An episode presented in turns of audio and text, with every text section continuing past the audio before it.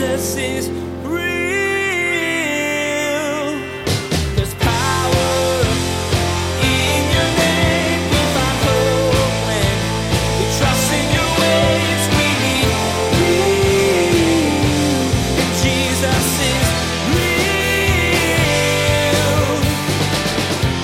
To be able to believe God's promises, we have to know what they are. And so we studied the word. God had given the children of Israel amazing promises. And when it came time to step into the reality of the fulfillment of those promises, they didn't believe. They didn't believe. And they made decisions based on unbelief rather than simple trust. Where do you turn when you're overwhelmed, when your world feels out of control? Though your first instinct may be to find comfort in what's around you, true stability and direction comes from the Lord. Today, Pastor Daniel encourages you to know what God promises and trust that He'll make good on His Word.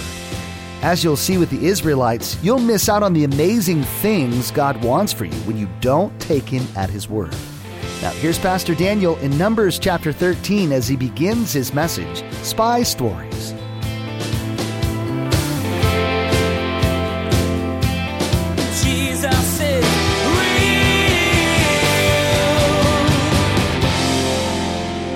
Open up in your Bibles to the book of Numbers as we pick up our through the Bible study here. Numbers 13 in this series that we're calling Wilderness. So if you're new to the Bible, I want to get you there. The book of Numbers is the fourth book in your Bible. So the fourth book in your Bible, Genesis, Exodus, Leviticus, and now we're in the book of Numbers, chapter 13. Now, we've called this series Wilderness because the children of Israel are in the wilderness both literally and spiritually. God has delivered the children of Israel from bondage in Egypt. They had been there for 400 years. And God, by a mighty hand, delivered them from slavery in Egypt. And God delivered them from slavery to bring them into the promised land. So God delivered them out of something so that he can walk them into something new. That's an important reality. That God takes us out of something so he can bring us into something new. But the thing is, is the children of Israel, they're stumbling all over the place at this point. And it's real easy when you're reading your Bible to be like, oh yeah, the children of Israel can't get anything right. But then you take a moment and you self-reflect and you realize, yeah, I'm just like them. That like on my best day, I struggle a lot. Things don't go the way that I think they are going to go. And when things go wrong, I get things wrong. And really what we're going to see over chapters uh, 13 and 14 is that the children of Israel are right on the border of the promised land. Like they're right there. And God's going to have them send a delegation into the promised land to bring back word. And they're right there at the door of what God has given them, and they're going to choose not to go. Now, I don't want to lay all my cards on the table right now, but I believe for many of us, it's the exact same way. For many of us right now, God has delivered you from bondage by his sheer grace because of Jesus. He's given you his spirit and you're right on the border of stepping into the life that Jesus created you for and you're not sure that you want to take the step. What we're going to find for the children of Israel is this entire generation is going to die in the wilderness and not get to go in, except for two guys. And the big difference between the people who died in the wilderness and the two guys who went in is the two guys who went and believed in God's promise. That's the only difference. Everybody had the same information, but two guys believed what God had said. And that's why we study the Word of God, my friends. That's why every time we gather, we go through passages of the Bible, books of the Bible, sections of the Bible, because in order to be able to believe God's promises, we have to know what they are. And so we studied the word. God had given the children of Israel amazing promises. And when it came time to step into the reality of the fulfillment of those promises, they didn't believe. They didn't believe. And they made decisions based on unbelief rather than simple trust. And like I said, I would love to be able to be like, yeah, I'm not like that. Except I know that we're all like that. The problem with walking by faith, as I always say, is what? You got to walk by faith. We'd much rather walk by sight. We'd much rather see it all. This is how it's going to work. If I do this, this is going to happen. If I do this, this is going to happen. I have a, a whole set of uh, things that are going to go down. I know how it's going to happen. But God says, no, no, I want you to put your eyes on me and trust me. And we say, yeah, no. But it is as simple as that. And I wanted to make sure that we began there so that everybody knows up front. Because I believe for each one of us, there is a step of faith that God has right in front of you right now. And for each one of us, we're like, ah. You have to trust the Lord. And right now, whatever that thing is that God is asking of you that you're not sure that you want to do, I want you to pray the prayer that we, someone said to Jesus in the New Testament. I believe, Lord, and help my unbelief. That's the prayer. I believe, but help my unbelief. It's such a honest, authentic, real life prayer. God, I'm going to take the step. I believe, but there's all these question marks I have and help me with to get over my unbelief. We walk by faith. So let's jump right on in here. Verse 1, Numbers chapter 13, it says, And the Lord spoke to Moses, saying, Send men to spy out the land of Canaan, which I am giving to the children of Israel. From each tribe of their fathers you shall send a man every one a leader among them. So Moses sent them out from the wilderness of Paran according to the command of the Lord, all of them men who were heads of the children of Israel. Now these were their names from the tribe of Reuben, Shammua, the son of Zaccur, from the tribe of Simeon, Shaphat, the son of Hori, from the tribe of Judah, Caleb, the son of Jephunneh, from the tribe of Issachar, Igal, the son of Joseph, from the tribe of Ephraim, Hosea, the son of Nun. From the tribe of Benjamin, Palti, the son of Raphu. From the tribe of Zebulun, Gaddiel, the son of Sodi. From the tribe of Joseph, that is, from the tribe of Manasseh, Gaddi, the son of Susi. From the tribe of Dan, Ammiel, the son of Gemalli. From the tribe of Asher, Sethur, the son of Michael, or Michael.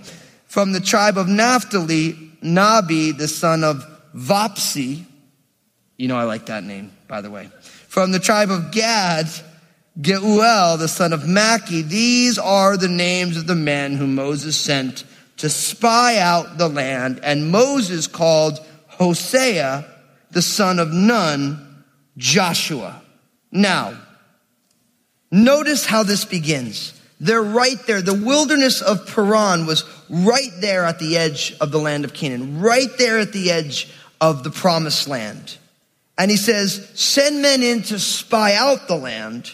And notice, which I am giving to the children of Israel. Now hear what he says. I want you to send men into the land which I am giving the children of Israel. Notice it is definitive, not I might be giving it to them. Or if I decide that I want to be really nice, I'm going to give it to them, but I am giving it to them. So there is a little spying out the land mission. Right? And, and this is very common, right? Before you get involved in something, you go spy it out a little bit. You check it out. I mean, I bet there's some of you here right now who are a little on a little spy mission. You're checking out Crossroads. Maybe I'm going to go to Crossroads. I don't know. I'll go spy it out on a midweek service. We'll see what it's like. Right? That's what you do. You check in online. I bet there's a lot of people online right now being like, hey, maybe I'm going to go to this crossroads. I've been hearing about this place. And what are we going to do? God has given the children of Israel the opportunity to test drive the land. He's saying, look, I want you to go in. I want you to check it out. But I'm giving you the land. And what's interesting about that is you notice they're going to go, but they're, for, they're going to forget that God has given them the land. And you have to be careful not to neglect certain things that God is asking of you because you favor certain other things. That's what I've found in the Bible, in my own life. There are certain things that God says that I really like, and there's certain things that I'm not partial to. So I'm apt to want to hold on to the things that I like and neglect the things that I'm not partial to. I know it's the same for you guys too. Like Jesus said, love your enemies. Uh, yeah, right? How many people are like, yeah, love my enemies? No, you're like, they're my enemies for a reason. Thank you very much. See, Jesus said, if you want to be my disciple, let him deny himself, take up his cross and follow me. And we say, I want to be a disciple. I'm following Jesus. Like, well, where's the self denial? Where's the cross bearing? Well, we don't, uh, you know, let's not get too serious here, Fusco. We got to take the whole word, apply all of it, not neglect any of it. And the children of Israel, they're game to spy the land out, but they don't want to remember the fact that God is giving it to them. And so, and interestingly enough, when he sends out the spies, there's 12 spies, one from each tribe. So in the party of spies, in this new little espionage game that they're doing here, each tribe is represented. And now again, this is important because each tribe now has ownership in it. It's not like, look, we're going to send in these two guys and they're going to speak for everyone. No, every tribe has a representative here. Every single one does. So each tribe has a representative who is going into the land to spy out the land. And then we get the list of names of all these guys. Now, why is there this big list of names? Because these men are important. They are given a specific job and it seemed good to the Spirit of God to give us their names. Each one. It provides a level of accuracy in the narrative, which is interesting because one of the things that people really struggle with in this generation as it comes to the Bible is sometimes the lack of specificity about how certain things happen. Like how many of you read the creation account of Genesis chapter 1 and 2 and kind of wish that God gave a little bit more details on how he worked all that out. I know I do. I'd be like, man, okay, so this is great. It's beautiful poem and God created everything, but like, so how did he really do that though? Right? And, and obviously the scientific community would have loved more information. But God gives us only certain things. But it's interesting that you have these long lists of names because this is placing real people in real time with real responsibilities being given to them from the Lord. And so you get all of these different guys. Now, I spent a lot of time in my own study kind of going through what all the names mean and trying to come up with some really cool string of how I could put all the things together to give you a special secret message from the Hebrew names, but it didn't, I didn't come up with anything. You know, and listen, that's one of the things. If, if you like the Bible, do that kind of stuff. Some of them have great little narratives through it. Other ones are just a list of names that I can't get anything extra special out of it, even though I could make one up and you guys would think I'm really spiritual. But I'm not going to do that. I do think that there are a few things that are interesting. You'll notice verse 6 from the tribe of Judah, Caleb, the son of Jephunneh. He's important. And then in verse 8, from the tribe of Ephraim, Hosea, the son of Nun. Now you get to the end of what I had just read in verse 16, we find these are the names of the men whom Moses sent to spy out the land, and Moses called Hosea, the son of Nun, Joshua. Now, we've met him already, haven't we? Do you remember in the two chapters ago in chapter 11 when God poured out his spirit on the 70 elders? to help Moses, that Joshua was Moses' helper, his apprentice. He was, Joshua was zealous for Moses. And I made the case because you all know that Moses, as Moses dies, Joshua becomes the next leader of the children of Israel. So we find here that Joshua's original name was Hosea. What's interesting is Hosea literally means salvation, and Joshua means God our salvation. the name Joshua, or in the Hebrew, Yeshua, is actually the exact same name as our Lord Jesus. So it's interesting that Joshua's name originally meant salvation in a general sense, and then Moses is calling him Yahshua. God is our salvation. Now, you know why this is important?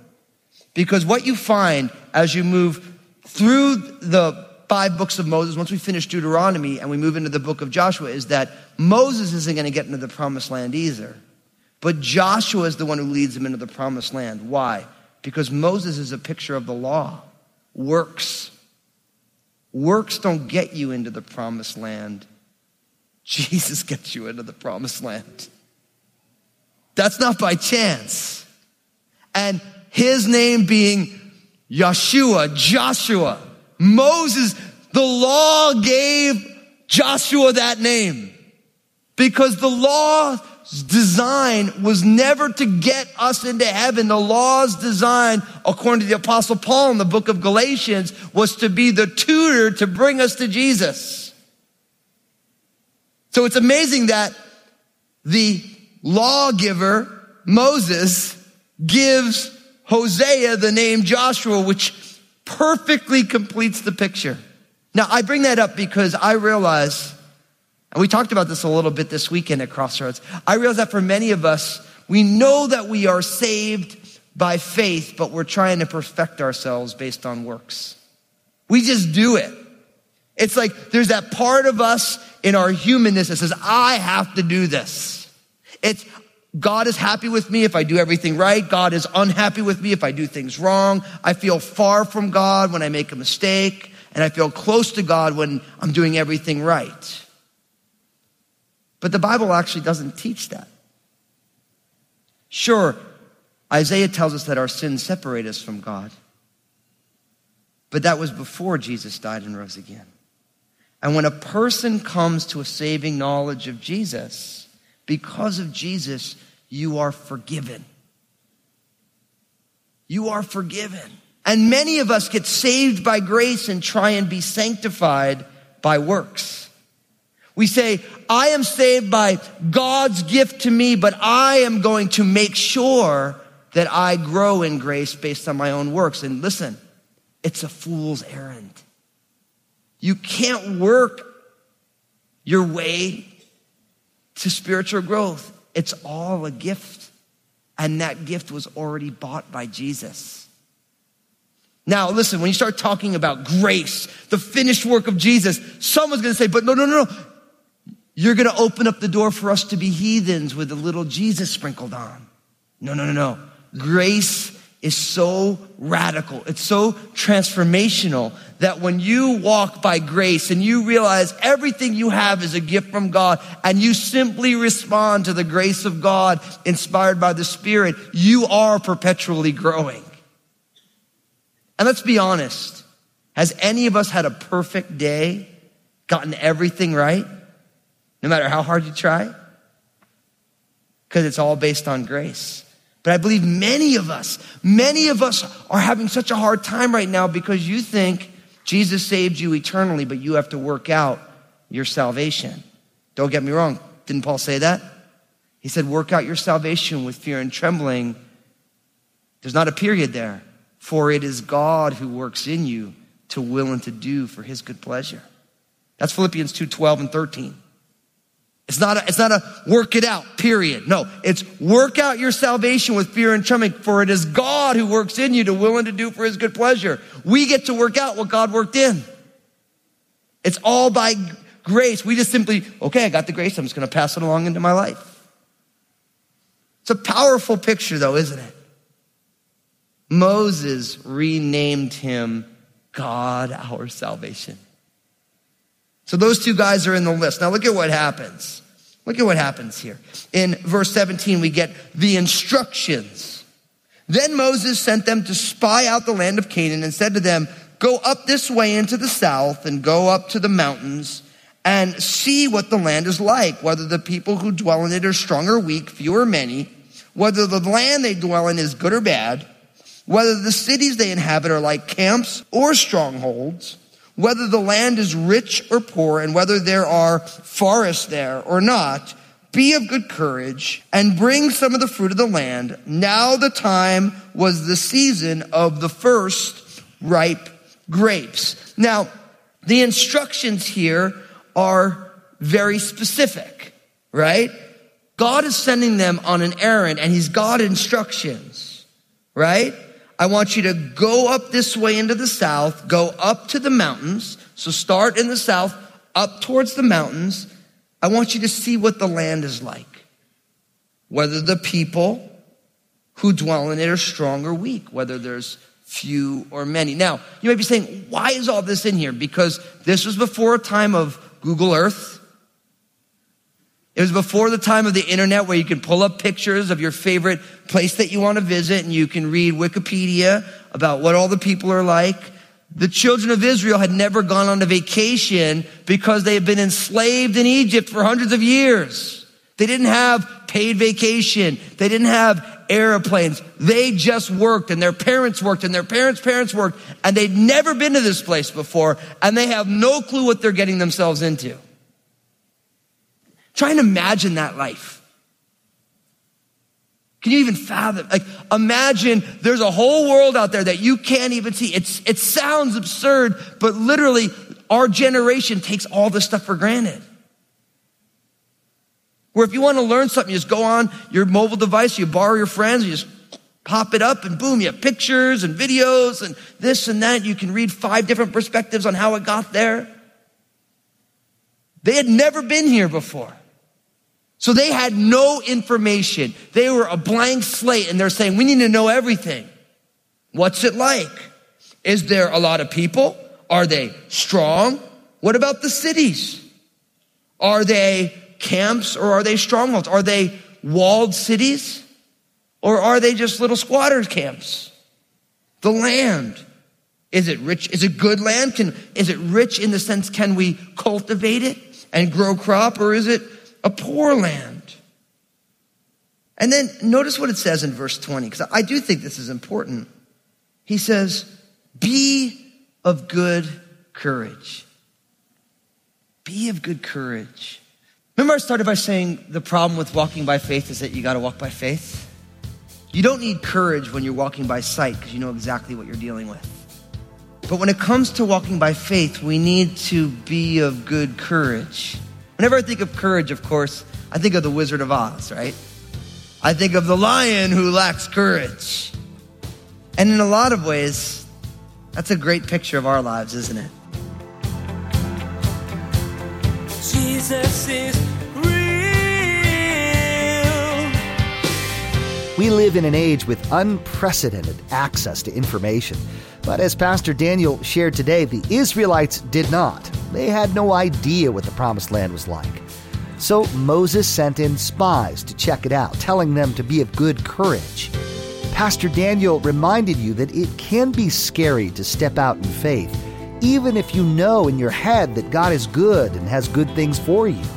It's hard to trust what you know and make choices that bank on that knowledge.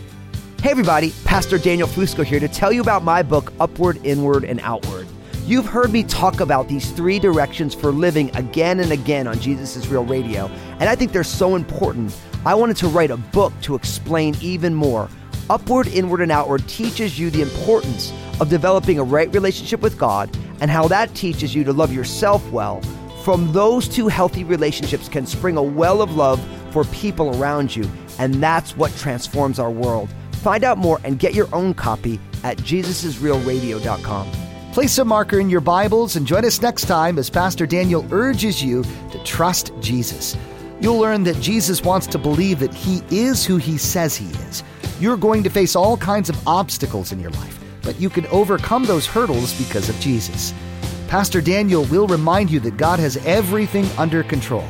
You can trust Him to get you through. Well, that's all the time we have for today's broadcast. On behalf of Pastor Daniel and the entire production team, we invite you to join us again for the next edition of Jesus is Real Radio.